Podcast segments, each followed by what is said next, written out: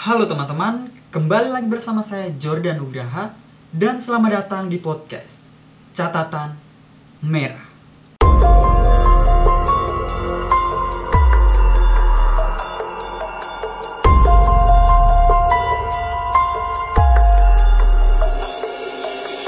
Oke teman-teman, jadi di episode ke-8 podcast Catatan Merah kali ini, saya akan membahas salah satu cerita mistis yang ada di salah satu kampus terkenal di Yogyakarta, bahkan di Indonesia.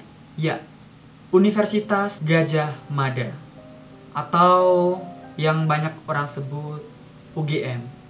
Oke teman-teman, sebelum kita masuk ke cerita mistisnya, saya mau mengingatkan buat kalian jangan lupa untuk matikan lampu kamar kalian, pasang headset, keraskan volume, dan selamat mendengarkan.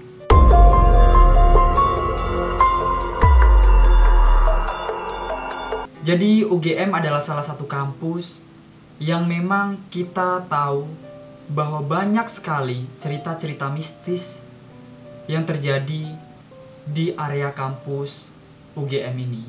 Karena UGM adalah salah satu universitas yang bisa dibilang usianya sudah sangat-sangat tua. Universitas Gajah Mada adalah sebuah universitas yang dibangun oleh Bung Karno di sebuah area persawahan yang bernama Bulak Sumur dan UGM dibangun pada tahun 1959.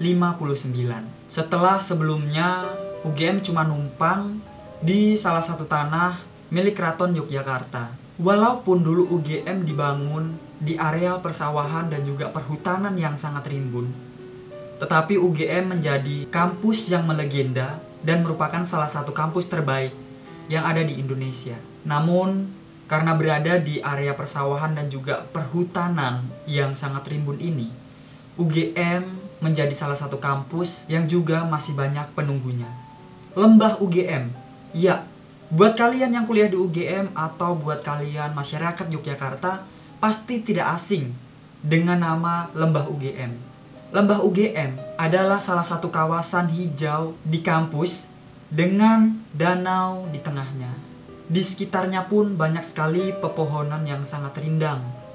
Sehingga jika kalian lewat di lembah UGM pada malam hari, kalian bakal merasakan suasana yang sangat-sangat mistis kalau orang Jawa menyebutnya singup. Nah, kalau kalian lewat di daerah lembah UGM menuju ke arah Jalan Kaliurang saat malam hari, kalian wajib untuk berhati-hati. Karena di situ kalian bakal melewati sebuah jembatan yang melintang di atas jalur tersebut. Namanya Jembatan Perawan. Ini merupakan jembatan yang menghubungkan dari Fakultas Pertanian menuju ke Fakultas Kedokteran Hewan di UGM.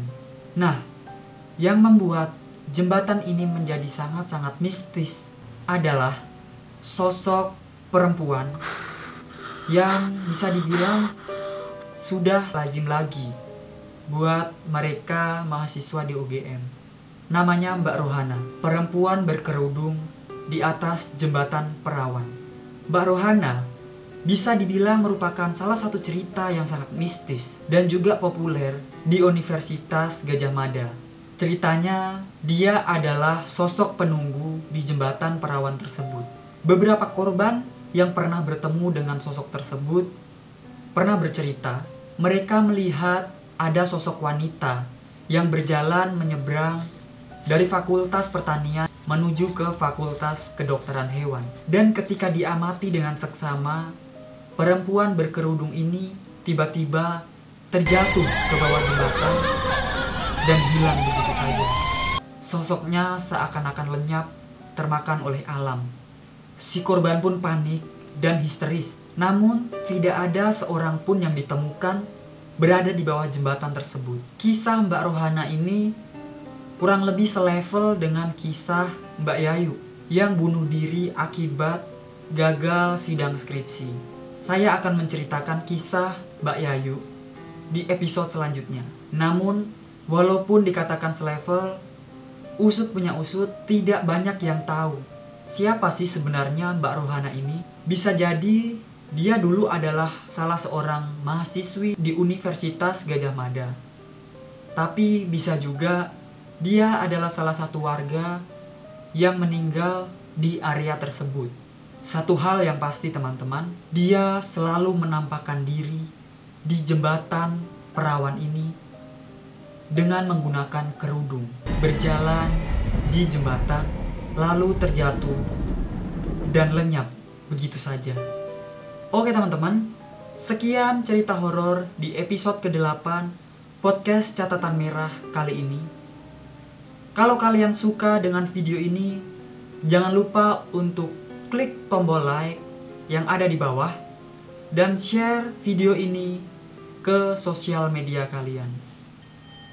Dan buat teman-teman, jika kalian punya cerita-cerita horor yang ingin dibacakan di podcast catatan merah, kalian bisa kirimkan cerita horor kalian ke email catatanmerahku at gmail.com atau kalian bisa juga DM ke Instagram saya at jordanugraha.